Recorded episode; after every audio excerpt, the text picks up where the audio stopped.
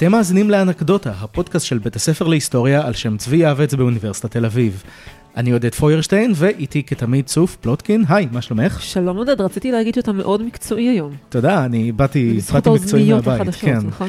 אה, כן, ואפרופו מקצוענות, האורח שלנו השבוע הוא יוסי אדרי, שהוא דוקטורנט פה אצלנו בבית הספר להיסטוריה.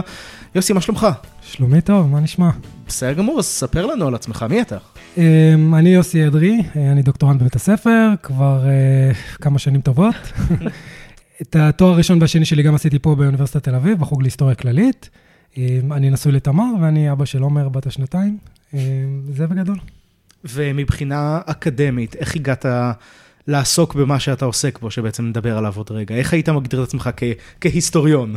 אז uh, הדוקטורט שלי עוסק בשינוי בתדמיתו הציבורית של הספורטאי השחור, בין uh, 1968 ל-1992, ואני בוחן את ה... Um, את השינ... בעצם דרך פריזמת, הפריזמה של ליגת ה-NBA, אני בוחן שינויים תרבותיים, חברתיים וכלכליים שהתרחשו בארצות הברית בתקופה המדוברת. Mm-hmm. ולמעשה אני בחרתי את אה, NBA לא, לא רק בגלל שאני אה, אוהב כדורסל ואוהב תרבות אמריקאית, אלא אני חושב שזו באמת זירה שזכתה להתעלמות, כשהיא בעצם, לא רק שהיא שיקפה תהליכים, היא גם בהרבה, באיזשהו מקום היא גם מניעה והובילה תהליכים חברתיים מאוד משמעותיים ועמוקים, ובזה בגדול עוסק הדוקטורט שלי. ולמה בחרת להתמקד דווקא בשחקנים השחורים ב-NBA? אז אני, אני אתחיל אולי מה, ככה מהדרך האקדמית שלי, אז את התואר הראשון באמת עשיתי פה בחוג להיסטוריה כללית, ובתואר השני, עם ההתמקצעות שאתה מתחיל, אז אה, הייתי במגמה של ארצות הברית, ותמיד אה, עניין אותי תרבות אפרו-אמריקאית. Mm-hmm. ובהקשר הזה כתבתי את התזה שלי אצל פרופסור אייל נווה, והתזה שלי עסקה בתנועת האולימפיק פרויקט for Human Rights, שזכורה לנו מהתמונה של שני הספורטאים השחורים על הפודיום במקסיקו סיטי. שהם מניפים אגרוף, ובעצם תהיתי תמיד, גם בתור ילד, מה עומד מאחורי התמונה הזו. והסתבר לי שעומדת תנועה שפעלה במשך שנה להחרים את המשחקים האולימפיים, וככה התעמקתי ונברתי ב... אה, בפעילות שלהם, והחלטתי שככה שסיימתי את התזה והחלטתי שאני אמשיך לדוקטורט, אמרתי 1968 זה נקודת אה, פתיחה טובה להמשיך ולראות איך איך בעצם מנקודה שבה אה, ספורטאים שחורים נתפסו כרדיקליים, מסוממים בשלב מסוים כתאבי בצע, הם באמצע שנות ה-80 הופכים למין גיבורים על-גזעיים, אה, גיבורים תרבותיים כאלה, כמו מייקל ג'ורדן, מג'יק ג'ונסון, שבעצם אה, מכניסים את התרבות השחורה לבתים של פרברים, של משפחות לבנות בפרברים. כן. אז איך בפארק הזה של פחות מ-20 שנה הדבר, התהליך הזה קורה. זה, זה ככה מה שעומד בלב הדוקטורט שזה שלי. שזה גם הרבה פעמים אותם אנשים, זה לא איזו התחלפות של דור בכך. אה, אני חושב שאנחנו נדבר על זה בהמשך, אבל כן יש פה איזה חילופי דורות, אבל mm. מעניין לראות שכן יש אנשים שמלווים אותנו לאורך התקופה כולה.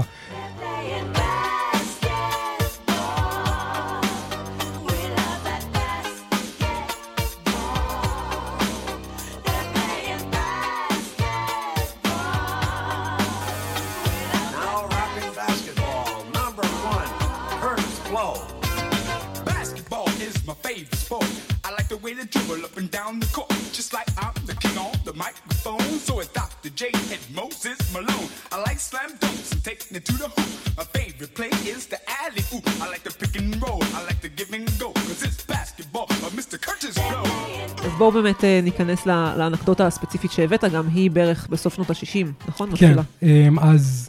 אז אה, ב-19 במרץ 1969, אה, אמ, שתי קבוצות של, קבוצות NBA, מילווקי בקס ופיניקס סאנס, מתחרות על הזכות לבחור ראשונות בדראפט ה-NBA.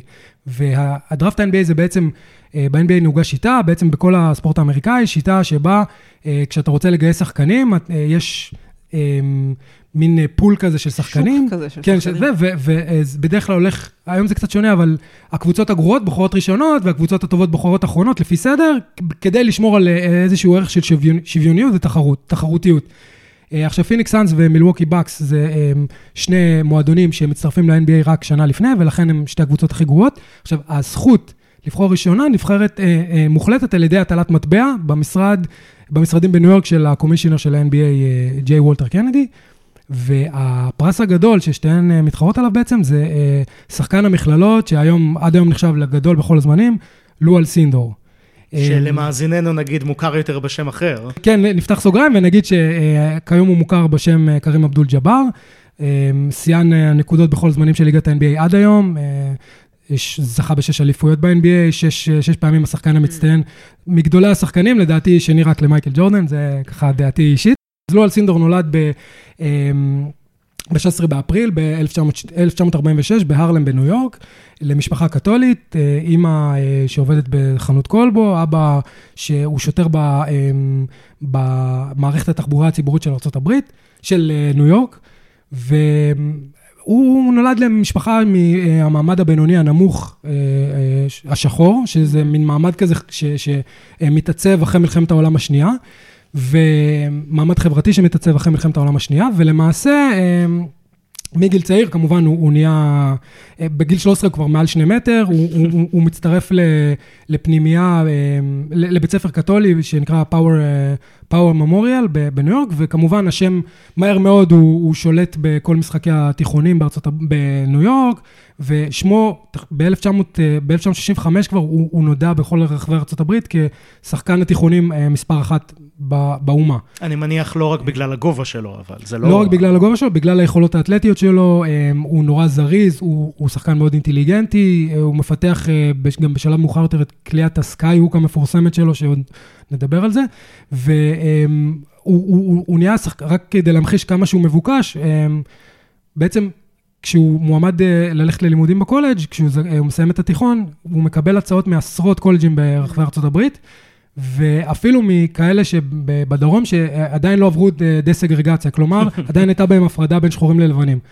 לאחר מכן הוא ממשיך, אה, הוא בוחר בסופו של דבר להצטרף לאוניברסיטת UCLA בלוס אנג'לס, שהיא גם אימפריה בפני עצמה.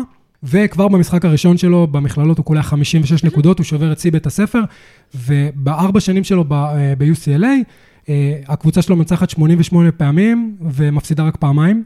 הם זוכה בשלוש אליפויות אה, NCAA, והסיבה היא שהוא לא זוכה בעונה הראשונה שלו, מכיוון שהיה חוק שאסור לשחקני עונה ראשונה לשחק בקבוצה הראשית.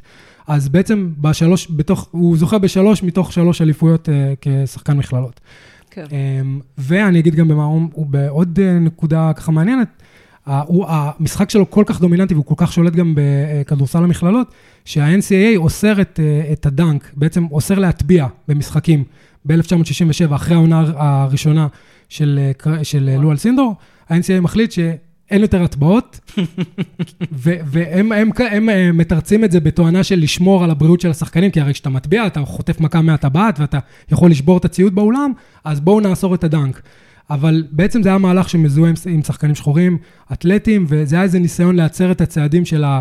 נקרא לזה ההשתלטות השחורה במרכאות על, על, על, אה, הכדורסל. על הכדורסל. אז איך שחקן כזה שהוא, אתה אומר, הכי אה, נחשב, מפורסם אה, אה, במכללות, זאת אומרת, זה הגיוני ש, שעכשיו שתי אה, אה, קבוצות הכי פחות טובות יכולות לבחור אותו? זאת אומרת... זה, בעצם זה מה שיפה, אני חושב, כשאנחנו חושבים על ארה"ב, אנחנו חושבים הרבה פעמים על אה, קפיטליזם חזירי ודריסה, זאת אומרת שהגדול דורס את הקטן. כן. בספורט המקצועני הם הבינו שאם אתם רוצים שאנשים יקנו כרטיסים ויבואו למשחקים, אז צריך שתהיה תחרותיות אה, פחות או יותר הוגנת. אז הדראפט זה איזו שיטה להבטיח את התחרותיות, אבל כמובן שהיה לה גם הרבה השלכות בעייתיות על, על החופש של השחקנים, ואנחנו עוד נגיע לזה בהמשך, mm-hmm. כמובן, בהמשך עכשיו, השחקן. אני הבנתי אבל שזה לא רק, אה, קודם כל צריך להגיד מי ניצח בהטלת מטבע הזו, אבל מאחוריה עמד גם סיפור יותר גדול על בכלל לאיזה ליגה הוא אמור להגיע. בדיוק. נכון? הטלת המטבע קובעת שבעצם לואל סינדור, אם הוא יחליט לשחק ב-NBA, ישחק במילווקי בקס. אבל כשאנחנו אומרים אוקיי, אז מה זה אומר? זה אומר שהייתה בעצם ליגה מתחרה, שקראו לה ABA, ה-American Basketball Association, שמוקמת ב-1967, וכל המטרה של ה-ABA, אה, הרעיון ארוך טווח שלהם הוא בעצם שהם רוצים להתמזג עם ה-NBA, והם רוצים לכפות על ה-NBA להתמזג איתם מעמדה של כוח. אה, והם עושים את זה כי, כי, כי באותם שנים, אה, כדורסל הוא בעצם הספורט העולה בארצות הברית, והם מבינים שיש פה, האנשים שמקימים את ה-ABA, שיש פה איזה פוטנציאל כלכלי ש, שיכול להניב להם מין אקזיט כזה, mm. והם רוצים, הם רוצים להביא את NBA למצב שהם אומרים, אוקיי, אנחנו נבלע אתכם ו, ו, ונשלם לכם על הפרנצ'ייזים שלכם. אז ב-1967 הם מקימים את ה-ABA, ושנתיים אחרי זה הם מגיעים לאיזה, אה, אה, מה שנקרא, showdown עם ה-NBA. אה, על השירותים של לו אלסינדור. ולו אלסינדור בעצם, הנטיית הלב שלו לפני אה, שהוא נפגש עם שתי הליגות, היא ללכת ל-ABA. מכיוון כן. שה-ABA, אה, יש קבוצה בניו יורק, אה, הניו יורק נטס, והוא רוצה לשחק בעיר שבה הוא נולד. לעומת זאת, אם הוא הולך ל-NBA, הוא יהיה חייב לשחק במילווקי בקס. וב-ABA אומרים לו, מה שאתה רוצה, תבוא, תבחר איפה שאתה רוצה לשחק, נעשה מה שאתה רוצה, אתה, אתה רק תבוא. כן. אז הוא אומר, אוקיי, אם אני הולך ל-ABA והם ייתנו לי את מה שאני מבקש, אז מגניב, אני אשחק ב- בעיר אה, שאני נכון. רוצה, ומה אני צריך ללכת לק- לקפוא למוות במילווקי? מה יש לה- מה יש לבחור צעיר שחור לעשות במילווקי, הלבנה והתקועה בוויסקונסין? ב- סליחה על השאלה באמת, אבל מדובר פה על בן אדם. כלומר, מבחינת ה-NBA, אה, לא היה עניין של מה הוא רוצה, זה הכל היה הטלת המטבע הזאת, ולמי יש את אז- הזכות לקחת אותו? אז אני חושב שזו נקודה טובה להגיד משהו על המעמד של הספורטאי באופן כללי בארצות מהמם. הברית, והספורטאי השחור באופן אה, אה, פרטני. אז שנות ה-60, כמובן, אנחנו יודעים, זה שנים שבהם המאבק של אה, התנועה לזכויות האזרח צובר תאוצה. וזה גם זולג לספורט, דיברנו לפני זה על תנועת האולימפיק פרויקט for Human Rights, אז. אז לואל סינדור בשנים שלו ב-UCLA הוא, הוא, פעיל חברתי, הוא, הוא, הוא עובר איזושהי רדיקליזציה פוליטית, הוא נחשף לרעיונות של מלקום אקס, בעקבות זה הוא גם מתאסלם, אמ, קצת די בסדר, זאת אומרת לא ממש בסתר, אבל הוא לא קורא לעצמו עדיין קרים אבדול ג'באר בפומבי. אמ, אבל הרדיקל- הרדיקליזציה שלו מתבטאת בזה שהוא גם, הוא לא נוסע למשחקים במקסיקו סיטי, הוא אומר, אני לא אסע לייצג מדינה שמתייחסת לעם שלי בצורה שאליו היא Mm. מתייחסת, אה, והוא מחליט להחרים את המשחקים. אמ, וההשלכות של זה, זאת אומרת, באופן כללי, הספורטאי השחור הברית, במיוחד בספורט המכללות, זוכה לתנאים ירודים, אמ, כשהוא נוסע למשחקים בדרום, הוא, הוא, הוא לא תמיד יכול ללון עם, עם החברים שלו לקבוצה, כמובן שהוא זוכה לקללות גזעניות בזמן המשחק, ונוצר איזה מרמור מאוד גדול בקרב ספורטאים שחורים כל- כלפי היחס אליהם. שמתפוצץ בסוף, שנו, בסוף שנות ה-60 במה שנקרא מרד הספורטאי השחור, שזה סדרה של תקריות אה, אה, על, רקע, על רקע גזעי בין אה, ספורטאים שחורים למאמנים שלהם, לקבוצות שלהם, ב, ב, בעיקר ב, בס- בספורט האוניברסיטאי. היה איזשהו הבדל, אה, אה, ב- הבדל גזעי או ביחס לשחקנים שחורים, נגיד, בין ה-ABA ל-NBA? זאת אומרת, זה היה משהו שעמד ב... אז, אז באופן כללי, ב- ב-NBA, בגלל ה-NBA כבר קם כ-20 שנה בסוף שנות ה-60, והחוקים שלהם הרבה יותר נוקשים, והיה גם- עד, עד אמצע שנות ה-60 היה מין הסכם ג'נטלמני בין, במרכאות ג'נטלמני בין בעלי הקבוצות, שלא משתפים יותר משלושה שחקנים שחורים בכל סגל, וזה נשבר רק ב-1964, כשהבוסטון סלטיקס, שבאופן אירוני, בוסטון הייתה עיר מאוד מאוד גזענית, באופן אירוני דווקא הסלטיקס היו קבוצה מאוד, מועדון מאוד מתקדם מבחינה אה, של זכויות אזרח וזכויות אדם, כן. והם אומרים, זה לא מעניין אותנו, ומעלים חמישייה של שחקנים שחורים, ופה הם פורצים את מחסום הגזע בעצם, ב- ב-NBA, ואפשר לומר גם בספורט המקצועני בארצות הברית. וה-NBA במידה רבה בסוף שנות ה-60 עובר תהליך של שחורים הופכים להיות הרבה יותר דומיננטיים אה, בליגה מבחינה מספרית, אבל גם מבחינת נראות. הכוכבים של ה-NBA הם שחורים. ובהקשר הזה, לואל סינדור מצופה להיות זה שיהפוך לפנים של, של ליגת ה-NBA אם הוא יחתום בה.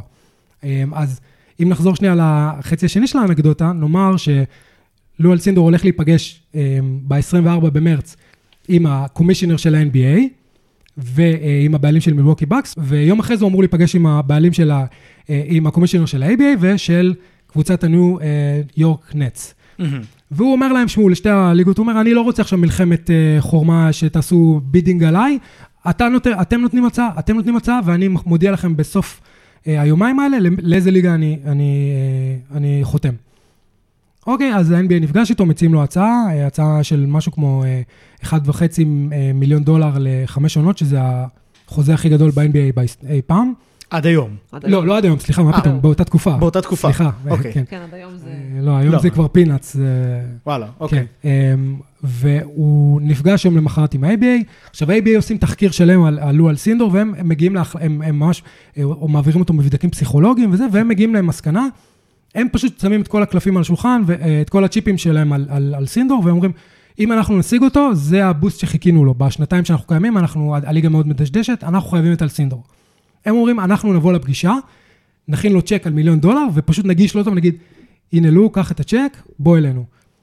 ואז אה, אה, וולטר בראון, הבעלים אה, של אה, אה, יורק נטס, ו, אה, אה, ג'ורג' מייקן, ה commissioner, מגיעים לפגישה ואומרים, רגע, אנחנו יודעים שהוא רוצה בעצם לבוא אלינו, אז למה שאנחנו נבוא ונציע לו כזה, כאלה סכומים וניתן לו את הצ'ק בכלל? אנחנו ככה, הוא יכול להיות שהוא, אנחנו ניתן לו הצעה יותר נמוכה והוא יסכים לבוא. הם אה, מעריכים יתר על המידה את הרצון שלו לשחק בניו יורק. בדיוק. בעצם. ו, אמ, או בעצם, או את את זה ש... את האינטגריטי שלו. Mm. אה, והם מגיעים לפגישה ונותנים לו את ההצעה, והוא מסתכל עליהם ואומר, אוקיי, אה, זה נורא מפתיע אותו. אמ, כמה הם הציעו? הם, הם, ה- ה- זה לא ברור, אבל ההערכות הן שהם הציעו לו פחות ממיליון דולר לארבע שנים, וואו. שזה ממש הצעה כן. נמוכה לשחקן בקליבר שלו. והוא אומר להם, אוקיי, אה, אני, אני, אני החלטתי לבחור, ב, בסוף הפגישה כבר הוא מודיע להם, כמה שעות אחרי הוא מודיע להם שבחרתי ב-NBA, והם הם כל כך אה, מופתעים, שהם רודפים אחריו לשדה התעופה, ומנסים לשכנע אותו, והוא אומר להם, אני בשום פנים לא משנה את, הדעה, את ההחלטה שלי, נתתי את המילה שלי ל-NBA, ובאמת הוא חותם, והולך לערבות אה, וויסקונסין לשחק במילווקי בקס, הקבוצה אה, עם המאזן הכי גרוע ב-NBA בעונה הקודמת, ומוביל אותם בעונה הראשונה שלו לגמר, אה, אה, גמר אה, המ- המ- המזרח, כלומר, אה, יש את גמר מערב, גמר המזרח, והמנצחת מכל אה, מחוז עולה לגמר. אז הוא מוביל אותם לגמר, ועונה כבר שנייה, בעונה השנייה שלו כבר הוא מוביל אותם לאליפות. ככה שתבינו את הקליבר באמת של איזה שחקן הוא היה. אה, ואם אנחנו יוצאים מהפרספקטיבה הצרה של אותם המילווקי בקס, אה, איך זה השפיע על הגורל של שתי הליגות האלה? כי אה, אני שואל ואני עונה לעצמי, כי אני יודע שה-ABA לא קיימת, אז אני מניח כן, שזה אני, היה... אני נגיד, אני כאילו ממש לא מבינה בכדורסל, והייתי כזה, hmm, אוקיי, אף פעם לא שמעתי על ה-ABA, אבל מה שאני, הייתי מוכנה ל... ל איך, איך להגיד? הייתי כאילו מוכנה לזה שכזה, וואלה, טוב, יש ליגה שאני לא מודעת לקיומה, אז כל הכבוד. מהמם. כל הכבוד כן, היא לא-. היא לא קיימת לא, יותר, היא לא נכון? קיימת. לא, לא קיימת. אז אז- אני מניח שזה היה המסמר האחרון אצלם. זה, ב- זה, זה אמ, בעצם היה תחילתו של מוות אה, ידוע מראש. כן. זאת אומרת, אמ, כמה מילים על ABA, זה, זה, זה, זה גם סיפור מאוד אה, מרתק, מי שזה מעניין אותו, יש אה, ספר מדהים שנקרא אה, Loose Balls של אה, טרי פלוטו, שמספר את הסיפור של ABA, וגם עוד מעט, אה, כחלק מכל גל הנוסטלגיה על אה, כדורסל וספורט אמריקאי, אה, הולך לצאת סדרה באמזון פריים דוקו על, אה, על ליגת ה-ABA. ליגת ה-ABA אה, בעצם מביאה לנו אה, אה, שני חידושים מאוד אה, אה, חשובים שעד היום קיימים בכדורסל מקצועני, זה קו השלוש, קו, אה, ש, אה, אה, זריקת השלוש בעצם, הם, הם, הם הראשונים שתוחמים בעצם קו של שלוש נקודות, וזה חידוש שנשאר אה, עד היום כמובן. ו... מה שה-ABA הכי מוכר אה, בזכותו זה אה, הכדור, הם, החליטו, אנחנו רוצים להתבדל מ-NBA, אז נביא כדור, אנחנו ה-American Basketball Association, אז הכדור שלנו יהיה בצבע כחול, לבן, אדום. אה, זה הם. אה, עכשיו, מעבר לזה, חשוב. את אומרת, כן, אה, זה הם, כאילו... אנחנו- לא, אנחנו צוחקים, אבל- אני יודעת, אני יודעת שיש כדורים כתומים ויש כדורים בעצם בארצות הברית. כן. אז, אנחנו צוחקים, אבל הכדורים האלה נמכרו במיליונים בארצות הברית, פשוט כן. ה-ABA, כחלק מהרשלנות הכללית שלהם, לא הצליחו לעשות על זה פטנט. אז, אז הם לא הרוויחו גרוש מהדבר הזה, אוי, אולי אוי, הם. עד היום קיימים, אם היה להם פטנט, אבל אה, מעבר לזה, ה-ABA מצטערת, כי הם אה, בארצות הברית היא נקראת אה, The, the Maverick League, כאילו הליגה, ש- הליגה של כל הכביכול האלה של... האשפים, המבריקים. ש- ו- כן. של...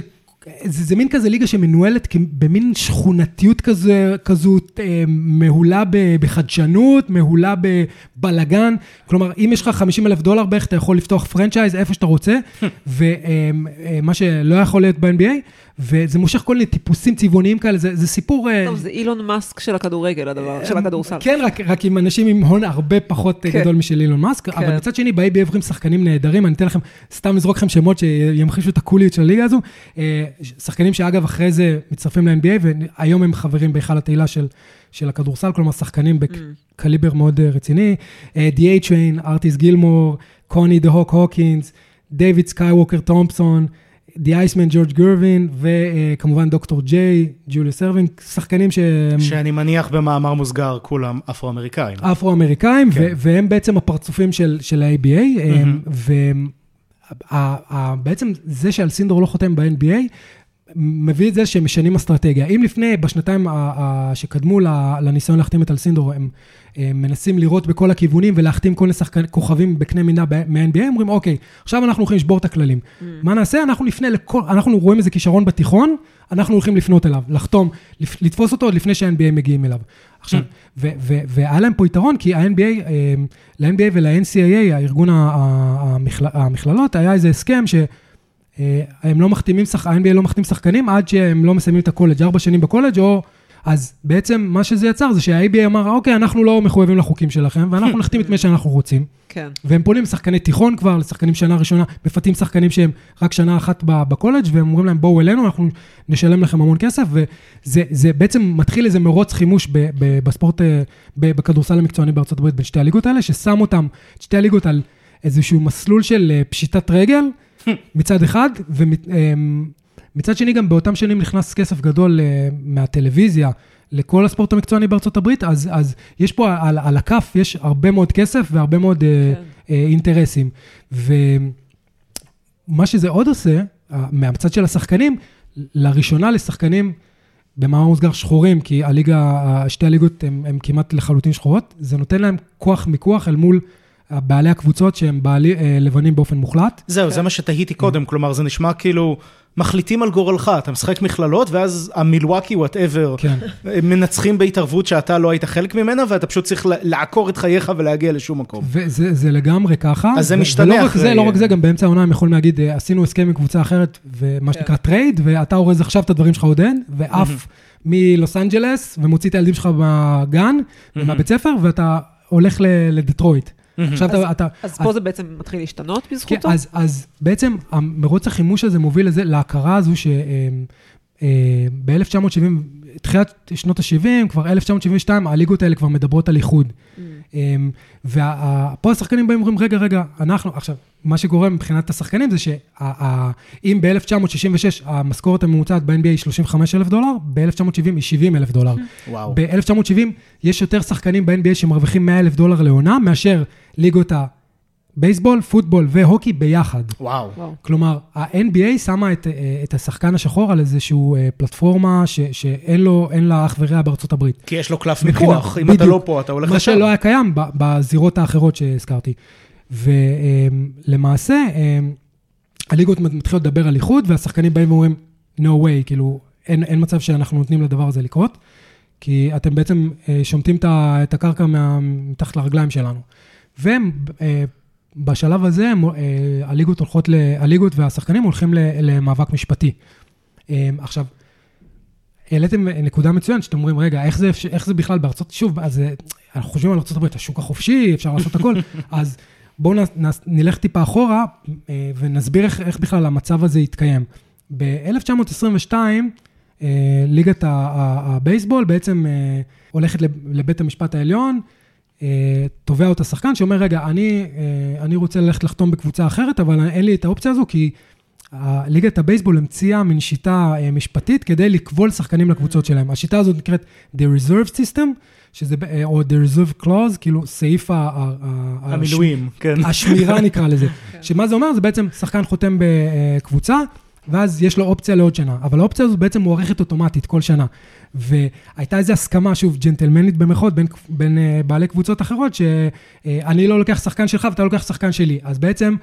השחקנים היו כבולים כל הזמן לאותה קבוצה, והם לא יכלו, אה, אה, לא יכלו, אה, לא היה להם קלף מיקוח, אז כל הזמן המשכורות שלהם נשארו באותה רמה. אז, אז בעצם הם. גם לא יכולים להחליט איפה הם חותמים בהתחלה, והם. גם לא יכולים לצאת משם, הם כבולים לזה הם כאילו כבולים forever. עד סוף הקריירה שלהם, וב-1922 בית המשפט העליון מאשרר את הדבר הזה באופן הזוי ותמוה, וזה גם איזשהו, במאמר מוסגר, איזשהו ביטוי למעמד המיוחד שהיה לבייסבול באותם ימים.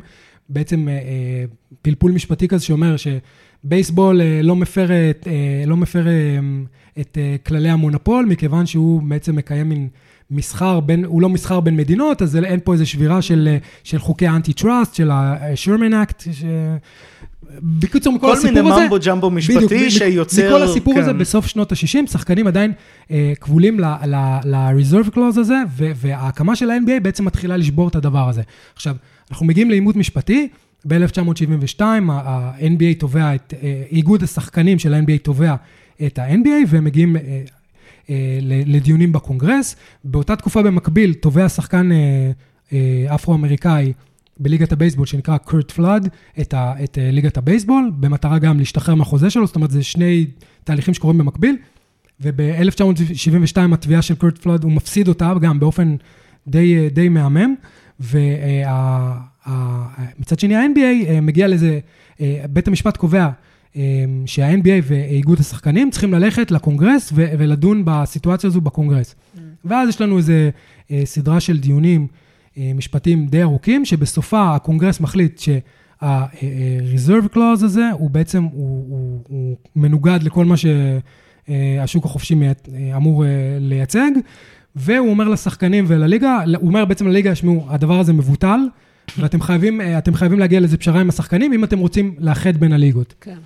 וזה ניצחון אדיר לשחקנים, כי הוא בעצם קונה להם את הזכות לפרי אייג'נסי. זאת אומרת, אני סיימתי את החוזה שלי, אני, כמה מדהים, אני יכול ללכת לחתום בקבוצה אחרת. יש לי רצון חופשי. זה, זה פשוט, זה, זה, זה לא נתפס שאנחנו מדברים על זה, אבל ב-1970, זה, זה דבר שמשתנה רק ב-1976. מדהים. בפשרה שעד היום היא, היא נודעת כפשרת אה, רוברטסון, על שם אה, נשיא איגוד השחקנים אה, אוסקר רוברטסון, ש, שבעצם תובע את ה-NBA. Mm-hmm. וזה בעצם נקודת, זה, זה קו פרשת מים כזו ב, ב, בספורט המקצועני בארצות הברית, והיא גם, היא עושה עוד איזה משהו שאני חושב שחשוב לומר, היא משנה את ה... אמ, כל התקופה הזו של, של ההתעשרות המהירה הזו של שחקני NBA, משנה בעצם את, ה, את היחס כלפיהם. התדמית שלהם היא הופכת אה, לתדמית של תאבי בצע, שהם mm. קופצים מקבוצה לקבוצה, תשלם לה אתה יודע, במחאות לשחור הזה עוד איזה כמה זה, אז הוא יעזוב את הקבוצה ואין להם נאמנות, וזה מתחבר לסטריאוטיפים שהושרשו בתרבות האמריקאית 100-200 אה, שנים אחורה. אני מניח שהביטוי אפיטי אה, עלה לא פעם, בדיוק. כן. במיוחד כשאחד כמו למשל אה, לואל סינדור מעורב בפעילות פוליטית. אז מה הוא חושב לעצמו, שיגיד תודה, נתנו לו את הזכות לשחק והוא מרוויח מיליון דולר, אז שיסתום את הפה שלו ויזרוק לסל. אמ, וזה בעצם אמ, מין נקודה שמשנה את ה... מצד אחד, היא מאפשרת לשחקנים את הזכות הזו של להיות עצמאים ולחתום איפה שהם רוצים, אבל היא גם אמ, אה, מוציאה להם מוניטין מאוד מאוד גרוע, שייקח... אה, עשור לשנות בערך. זה באיזשהו מקום גם אה, טיפה אה, מעלה אותם יותר ומדגיש אותם יותר כאולי סלבריטאים? זאת אומרת, העניין הזה שהם פתאום לא חלק מאיזשהו איגוד שאומר להם מה לעשות, אלא יש להם יותר רצון חופשי ומשלמים להם יותר כסף בגלל זה. זאת אומרת, יש איזושהי התפתחות של כוכבות כזאת מאותה תקופה? אמ, מה שיפה ב-NBA עד היום, אגב, זה שהאיגוד שלהם, האיגוד שלהם הוא מאוד מאוד חזק. Mm-hmm. שוב, בניגוד לתהליכים אחרים שקרו בה, אה, חברה אמריקאית של מאיגודים חזקים וגדולים להתפוררות שלהם במהלך שנות ה-60 וה-70. האיגוד, אה, איגודי, גם, אה, גם איגודי הבייסבול והפוטבול, הם איגודים מאוד חזקים, במיוחד, אבל איגוד של NBA בולט בחוזקה שלו ובלכידות שלו. אבל זה העלית נקודה מעולה, כי כשאנחנו מגיעים ל-1980, ויש גם חילופי משמרות ב... בניהול של ה-NBA, זאת אומרת, אה, מתחיל להיכנס, ב-83 כבר יש קומישיונר חדש, דויד סטרן, שהוא מבין שאם הוא רוצה למכור את ה-NBA אה, כ... כליגה שתפנה גם ללבנים ו- ו- ותחזיר חזרה את האוהדים האלה שהיא איבדה במהלך שנות ה-70 עם כל התהליך שדיברנו עליו, אז אנחנו צריכים להפוך את השחקנים האלו, הוא, אה, דיוויד סטרן קורא, אה, רואה במודל, אה, את המודל שלו לחיקוי, את דיסני. הוא אומר, אנחנו צריכים ש, שלדיסני יש את גופי ומיקי מאוס ומיני מאוס, אנחנו צריכים שיהיה לנו, שיהיה לנו את מייקל, כלומר את מייקל ג'ורדן, כן, ואת לארי כן. בירד ואת מג'יק ג'ונסון. אנחנו צריכים שהם יהפכו למין super heroes כאלה. בדיוק. והדרך לעשות את זה היא לטשטש את השחורות שלהם mm. באיזשהו מקום. ו... ההפיכה שלהם למין טיפוסים כאלה גדולים מהחיים, שהם הם לא שחור, הם שחורים, אבל הם לא שחורים. הם, הם, אה, הם, הם, הם, הם כאלה, הם, הם כאלה, אם אה, בבתים לבנים יכולים, ילדים יכולים לתלות אותם כן. על, על הקיר ליד אה, פוסטר של, של מייקל ג'קסון גם, אז כנראה נכון. שדייוויד סטרן וה-NBA עשו עבודה טובה.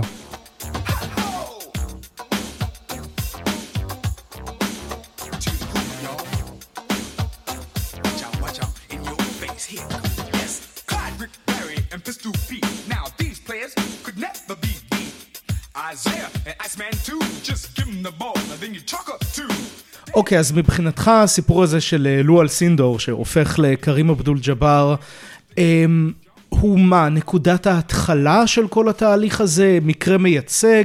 איך זה בעצם נכנס לתוך התזה היותר רחבה שלך על השינוי במעמדו של הספורטאי השחור?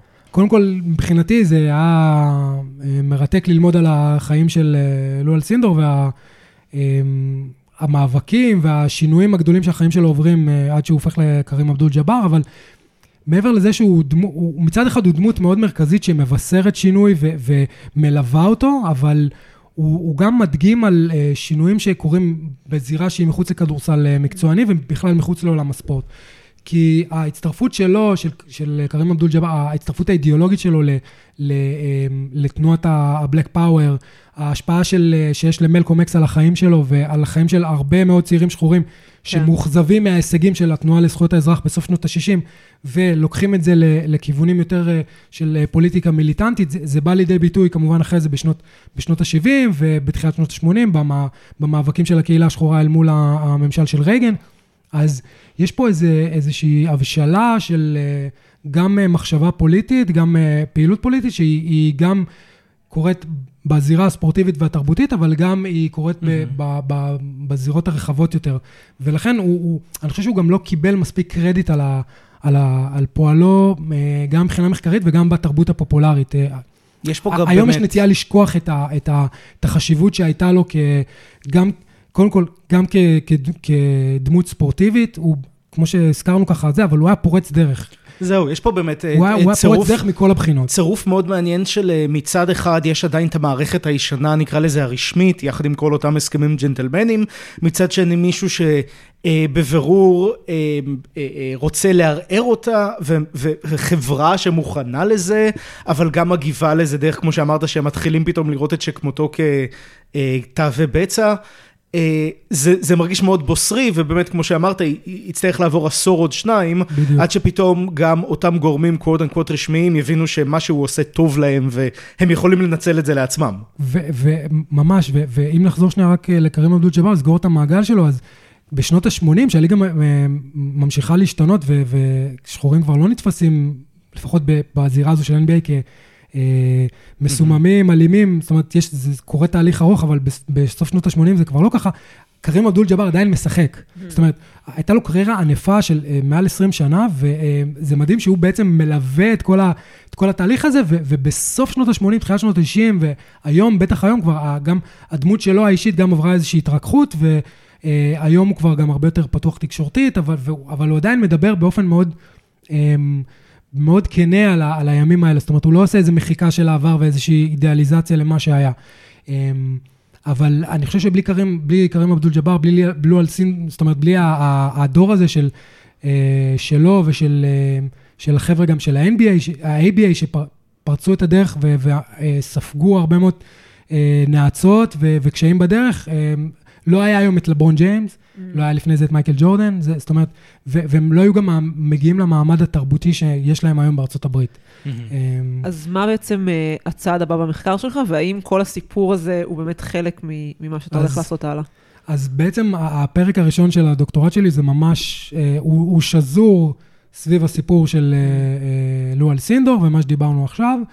וההמשך של המחקר זה שהפרקים הבאים יעסקו באמת במה שדיברנו על פשרת רוברטסון, על, על השינויים של, על, על השפל שה-NBA מגיע אליו באמצע שנות ה-70, השפל התדמיתי, וככה שיא או לב הדוקטורט זה אמ, השינוי שמתרחש בשנות ה-80, שבו אני מנסה להתעמק ולהבין איך הוא התרחש ומה בישר אותו בתוך הליגה ומחוצה לה. אמ, ככה, זה, זה המעגל שאני מנסה לסגור בדוקטורט. אוי, מגניב.